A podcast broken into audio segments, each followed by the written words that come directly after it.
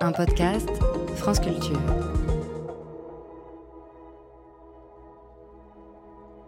Il était une fois un jeune garçon, Stefano, qui vécut dans la peur toute sa vie. Pourquoi? Parce qu'il se croyait poursuivi par un requin géant, surnommé le K. Au début, Stefano se tient à distance de la mer. Mais l'appel du large et de l'aventure est trop fort. Il finit par devenir marin et parcourt le monde entier, mais toujours hanté par la peur de ce cas. Alors qu'il est sur le point de mourir de vieillesse, Stefano décide d'aller à la rencontre de son destin et d'affronter le cas. Lors du face-à-face final, il découvre que le requin est tout aussi fatigué et usé que lui. Le requin révèle au vieillard qu'il voulait juste lui remettre une perle magique pour l'aider à trouver son bonheur et réussir sa vie. C'est ballot. Cette nouvelle célèbre de l'écrivain italien Dino Buzzati, publiée en 1966, est d'une criante actualité. Et sa morale aussi. Pourquoi avoir peur? Et pourquoi laissons-nous massacrer des animaux qui rendent autant service aux vivants et que nous devrions protéger? Quatrième épisode. Comment protéger les derniers requins?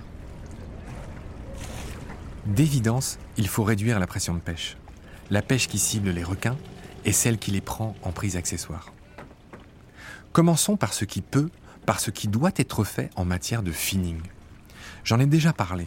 Le finning consiste à capturer des requins, à leur couper les ailerons à vif et à les rejeter vivants à l'eau où ils vont agoniser pendant des jours avant de mourir noyés. N'importe quel grand requin de plus d'un mètre cinquante est capturé indépendamment de son âge, de sa taille, de sa rareté, de son espèce. Et les pêcheurs, surtout industriels, dont la seule boussole est l'argent, ne veulent pas s'embarrasser du coût du transport du corps des requins, jugé trop encombrant. Il faut savoir que la chair des requins n'a en général pas beaucoup de valeur commerciale, car elle est saturée en urée. En clair, elle a un goût de pipi. Ça ne veut pas dire qu'on ne mange jamais de chair de requin, mais qu'elle doit être préparée, marinée souvent. Il faut 10 ans ou plus pour que l'aileron devienne aussi gros. C'est très rare maintenant. L'aileron et le foie sont les parties les plus nobles de l'animal parce que les plus prisées sur le marché. On dit que les ailerons de requin permettent de ralentir l'oxydation, une sorte d'anti-âge. Je ne suis pas certain que tout soit vrai, mais pour moi, du moment que je me régale, ça me suffit.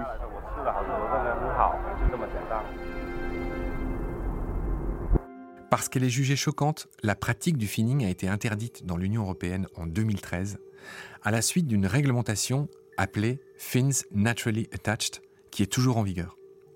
En gros, cette réglementation oblige de débarquer au port les individus avec leurs nageoires attachées au corps. Et les précieux ailerons ne peuvent être coupés qu'une fois au port et ensuite, seulement ensuite, commercialisés. Le commerce d'ailerons est donc toujours bien légal en Europe. Cette mesure n'a pas du tout ralenti la pêche au requin, au contraire, le commerce se poursuit et il faut savoir que l'Union européenne est l'un des acteurs majeurs à l'échelle mondiale. L'Espagne, le Portugal et la France font partie du top 15 des quelques 80 pays pratiquant la pêche au requin dans le monde et par-dessus le marché, ils sont souvent subventionnés par l'Union pour continuer ce massacre. En fin de compte, les États membres de l'Union européenne fournissent près de la moitié des ailerons, 45%, vendus en Asie, où le kilo se monnaie de 500 à 1000 euros. Cet échec montre qu'il faut d'urgence interdire le commerce et pas seulement la pratique du finning. En l'absence de volonté politique, c'est justement ce que demande l'initiative citoyenne européenne, l'ICE, Stop Finning, Stop the Trade, qui a récolté plus d'1,1 million de votes de citoyens européens. Et ce seuil oblige la Commission européenne à statuer sur une loi dans les six mois. D'autres signes d'espoir nous viennent de certains pays. Le Canada, par exemple, a interdit l'importation et l'exportation d'ailerons de requins détachés dès 2019. Les États-Unis et le Royaume-Uni viennent d'emboîter le pas. Autre raison d'espérer, les ONG environnementales constatent que la demande et les prix des ailerons commencent à baisser en Chine. Et c'est un signe que les campagnes de sensibilisation qui y sont menées ont un impact. Ce genre de coutumes écocidaires sont jugées vieillottes par les nouvelles générations d'Asiatiques. Si vous saviez comment la soupe d'aileron de requin est faite, pourriez-vous encore en manger? Hors du finning, où en est la réglementation des pêches? Tout d'abord, il faut savoir que le commerce d'espèces sauvages, dont celui des requins, est réglementé au niveau mondial par la Convention de Washington, plus connue sous l'acronyme CITES. Le commerce international légal de la faune et de la flore sauvage s'élève chaque année à 100 milliards de dollars, dont le demi-milliard de dollars que génèrent les ailerons de requins. Je parlais du trafic légal, il y a aussi le trafic illégal, qui lui est alimenté par le braconnage et la contrebande. Il rapporte entre 7 et 23 milliards de dollars chaque année aux mafias. Il faut savoir que c'est le troisième plus important trafic après celui des armes et de la drogue. Comment fonctionne la CITES C'est simple, selon la fragilité d'une espèce, la CITES délivre des permis d'exporter qui sont plus ou moins difficiles à obtenir. Et si l'espèce est au bord de l'extinction, tout commerce est évidemment interdit. En novembre 2022, une grande bouffée d'espoir est sortie de la dernière grande réunion de la CITES. 54 espèces de requins de la famille des Carcharinidés ont été inscrites à son annexe 2. En clair, les requins les plus visés par le finning seront désormais soumis à des règles de commerce plus strictes. Cette famille des Carcharinidés rassemble 90% des espèces menacées par le finning, je le disais, le requin tigre, le requin citron, le requin bleu, le requin pointe noire, pointe blanche de récif. Ils y rejoignent les requins qui y sont depuis quelque temps déjà. Les gentils filtreurs géants, pèlerins et baleines dont j'ai déjà parlé, le requin blanc, le longimane, le requin taupe, les requins marteaux et le mako, la F1 des océans dont je vous ai aussi déjà parlé. Malgré tout, dans ce dispositif, Éric Lea constate les nombreux trous dans la raquette. Sur le plan légal, si on voulait donner une image à l'échelle du monde, on ne peut pas dire que les requins ne sont pas protégés. Mais euh, ce qui conviendrait de dire, c'est qu'ils sont mal protégés. Parce qu'il y a des législations qui font que, par exemple, la pêche du requin va être interdite mais qu'on va attraper malgré nous, ou malgré eux, hein, parlant des pêcheurs évidemment industriels, ils vont malgré tout attraper des, requins. Alors, ils ne cherchent pas à les attraper, mais ils les attrapent quand même. C'est ça le vrai problème qu'il faut comprendre. Concernant toujours la loi, il y a autre chose qui est œuvre à l'échelle planétaire, c'est la CITES, c'est la Convention de Washington. Mais il faut comprendre que cette Convention de Washington, elle porte sur le commerce, c'est-à-dire qu'en gros, elle va interdire le commerce des requins, mais elle ne va pas interdire de les pêcher.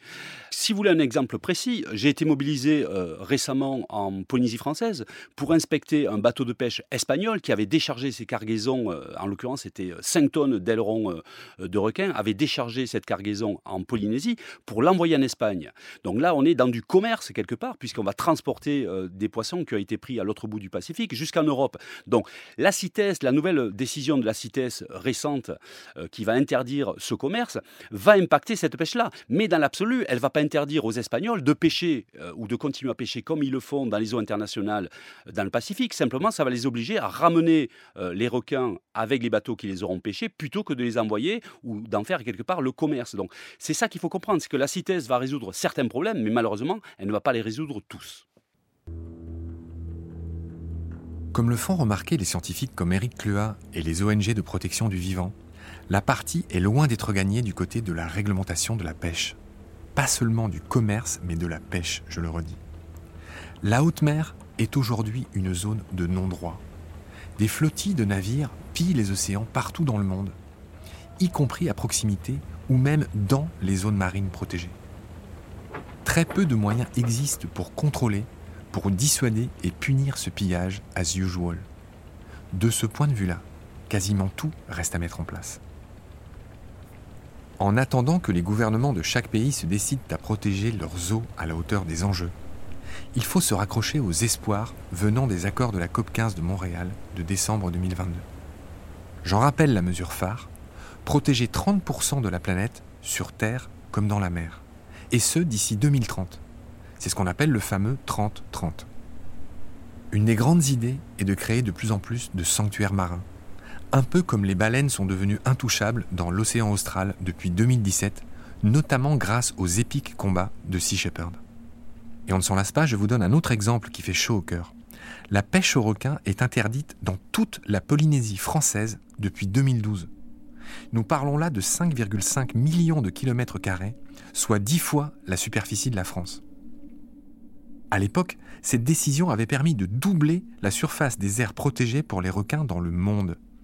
En effet, je l'ai déjà évoqué, les requins sont loin loin derrière les cétacés, sur le podium des animaux jugés mignons et sympathiques. Nous l'avions vu dans le premier épisode. Toujours est-il que là-bas, en Polynésie, les requins sont tranquilles. Et l'idée a même fait des émules, puisque les archipels voisins sont en train de faire de même. C'est le cas des 300 îles de l'archipel des Fidji et des 500 îles des Palaos. Un peu partout, tout doucement, des régions entières se rendent compte que les requins vivants rapportent davantage, notamment en drainant les touristes, que les requins morts vendus sur les étals. Et tout ça va dans le bon sens. Mais attention, une erreur naïve serait de dire que les requins sont sédentaires et qu'il suffit de les protéger par-ci ou par-là. De fait, comme de nombreux animaux, beaucoup d'espèces de requins migrent, pour des questions de température, de ressources en proie ou de reproduction. Tout comme les oiseaux, ils ne sont pas cantonnés à l'année sur les mêmes territoires. En termes de protection des requins, ce qu'il faut comprendre, c'est que c'est le principe du maillon de la chaîne. C'est-à-dire que la résistance d'une chaîne est de facto celle du maillon le plus faible. À ce titre-là, on peut prendre l'exemple du Pacifique Est tropical, cette zone donc entre le Mexique et la Colombie, zone au large de laquelle on va trouver des archipels dans ces différents pays, euh, comme Revillagigedo par exemple, euh, où on trouve l'île de Socorro, donc qui est au large du Mexique, euh, l'archipel de Malpelo, qui est au large de la Colombie, Coimba, qui est au large du Panama. Bref, ce qu'il faut comprendre, c'est que on a une problématique qui est à la fois spatiale et surtout politique, parce que finalement ces archipels relèvent de pays différents. Il faut considérer que ces archipels autour desquels il y a euh, des phénomènes d'upwelling, c'est-à-dire d'augmentation significative de la productivité, ce sont un petit peu comme des oasis de vie pour les requins. Bref, on a des requins qui se baladent, je dirais, entre toutes ces zones-là pour aller d'une station-service, hein, si je voulais dire presque, euh, à une autre. On est à un stade aujourd'hui où les pays, tous les pays, y compris la France, hein, qui a mis euh, donc une, aire marine protégée autour de l'atoll de Clipperton, les requins sont protégés dans ces zones-là. Mais le maillon faible que je mentionnais, où est-ce qu'il est, ben, Il est entre ces zones-là. C'est-à-dire que ça sert à rien de protéger les requins sur ces archipels-là, avec une vraie volonté politique dans les pays que j'ai cités, si entre les deux, ils se font euh, flinguer, si je peux me permettre, par euh, des bateaux de pêche euh, chinois ou, ou coréens. Donc aujourd'hui, le vrai challenge, c'est cette concertation nécessaire pour arriver au concept de corridor, de couloir, c'est-à-dire que ça sert à rien de protéger la station-service si quelque part on n'arrive pas à protéger la portion d'autoroute entre les deux stations-service. Il faudrait que sous l'impulsion du public, il y ait une vraie volonté politique, y compris euh, française même, pour que on fasse le nécessaire au niveau des eaux internationales pour protéger les animaux qui se déplacent d'un oasis à notre oasis de vie. Si les pays choisissent de protéger les requins à certains endroits, il faut savoir qu'ils les régulent dans d'autres. Et on va balayer devant notre porte, c'est justement le cas de la France. On vient de voir que les requins sont protégés en Polynésie, où ils sont par ailleurs vénérés par les peuples de la mer. En revanche, ils ne sont pas du tout les bienvenus à La Réunion. Cette île de l'océan Indien défraie régulièrement la chronique. Le débat est très vif entre les surfeurs d'une part et les associations de protection des requins de l'autre. Que se passe-t-il à La Réunion? J'ai vu le, garçon en train de tendre les bras vers le haut et après, ça a été très bref. Hein. Ça a été vraiment très bref et après, bon, bah, le, le maître nageur qui est venu pour intervenir et et après plus rien n'a plus vu quoi. Il y a des interdictions mais là on, les respecte quoi les interdictions parce qu'on ne sait jamais quoi. Et puis voilà quoi, un requin ça, ça pardonne pas. Depuis 2011, des surfeurs sont victimes d'accidents. En tout, jusqu'à début 2023, des morsures de requins ont fait 11 morts, dont 8 surfeurs. Ces requins sont, dans leur immense majorité, imputés aux requins bulldog. Sous la pression des surfeurs, des pêcheurs et d'autres usagers de la mer. Quelques bateaux affrétés par l'État français installent des drumlines à des endroits stratégiques, au large des endroits fréquentés. Ces drumlines sont des lignes suspendues à des bouées, avec des appâts pour capturer tous les grands requins qui s'approcheraient trop près des plages. Dès que l'un d'eux est pris, une balise le signale et les bateaux viennent contrôler. Si c'est un requin tigre ou bulldog, il est achevé au cas où il ne serait pas déjà mort. Si c'est une prise accessoire, et c'est le cas de l'immense majorité des prises, un mérou, une raie, une tortue parfois, ou tout autre animal non visé, et s'il n'est pas mort, il est relâché. Le bilan est le suivant. 6% des prises sont les requins bulldogs prioritairement visés. 36% sont des requins tigres. Et 58% sont des prises accessoires non visées. Un animal sur cinq est déjà mort quand il est retrouvé, et beaucoup d'autres meurent après avoir été relâchés. Trop abîmés. Depuis 2011, près de 650 requins ont été tués à La Réunion. Seulement un quart, 170, sont les requins bulldogs visés, responsables de plus de 90% des accidents. Les trois quarts sont des requins tigres. Ce dispositif coûte 2 millions d'euros par an aux contribuables. De leur côté, les scientifiques soulignent le coût écologique de cette sécurité exigée par les baigneurs et les surfeurs. Il faut dire qu'il n'y a pas eu de nouvel accident depuis 2018, ce qui conforte les autorités et les partisans de ce massacre, dans l'idée que ces tueries indiscriminées sont la bonne solution. Dans le monde, chaque année, il y a autour de 10 morts causées par des requins. Par comparaison, 150 personnes meurent d'une chute de noix de coco sur la tête. Les moustiques font un million de victimes avec le paludisme. Et le numéro 2 de la liste des animaux les plus dangereux pour l'homme est, roulement de tambour, l'homme lui-même, avec 500 000 morts violentes par an. Cet exemple de la réunion est emblématique de notre double discours. Ça s'appelle la dissonance cognitive. Tout le monde se dit en faveur de la protection de la nature et des requins, tant que ça ne coûte qu'un like sur les réseaux sociaux. Mais qui est vraiment prêt à changer ses habitudes, son confort? Après le travail sur les consciences, y a-t-il un espoir du côté de la technologie? Parviendra-t-on à créer de nouvelles méthodes qui permettront aux pêcheurs d'être plus sélectifs, de moins gâcher, de moins tuer de prises accessoires? Horrible dénomination d'ailleurs quand on y pense, prise accessoire. La problématique aujourd'hui de conservation des requins, si je me permets un parallèle, c'est un petit peu le même problème qu'avait l'énergie. C'est-à-dire qu'il ne faudrait pas qu'on commette la même faute, la même erreur avec les requins qu'on commet, selon moi, avec l'énergie. Où je veux en venir, c'est qu'aujourd'hui, quand on parle de problème d'énergie, la première question qu'on se pose, c'est quelle énergie on va pouvoir inventer pour remplacer l'existante? Or, la vraie question, c'est pas ça.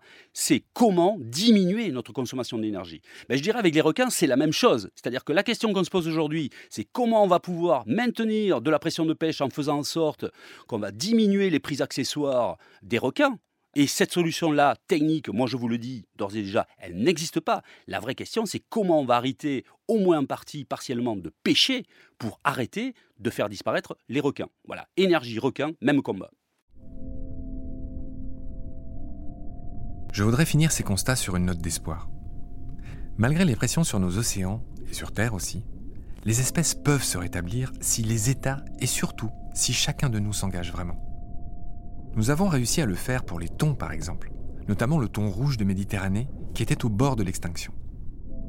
Les populations sont remontées partout où elles ont bénéficié de mesures de protection. Bien que toujours en danger, le si emblématique requin blanc est protégé depuis 1991 en Afrique du Sud depuis 1994 sur la côte ouest des États-Unis et depuis 1997 sur la côte est. Et cela doit nous donner de la force et de l'espoir, la volonté collective de protéger les derniers grands blancs de Méditerranée. La disparition des seigneurs des océans est-elle inéluctable? Saurons-nous changer notre regard? Saurons-nous leur laisser une petite place?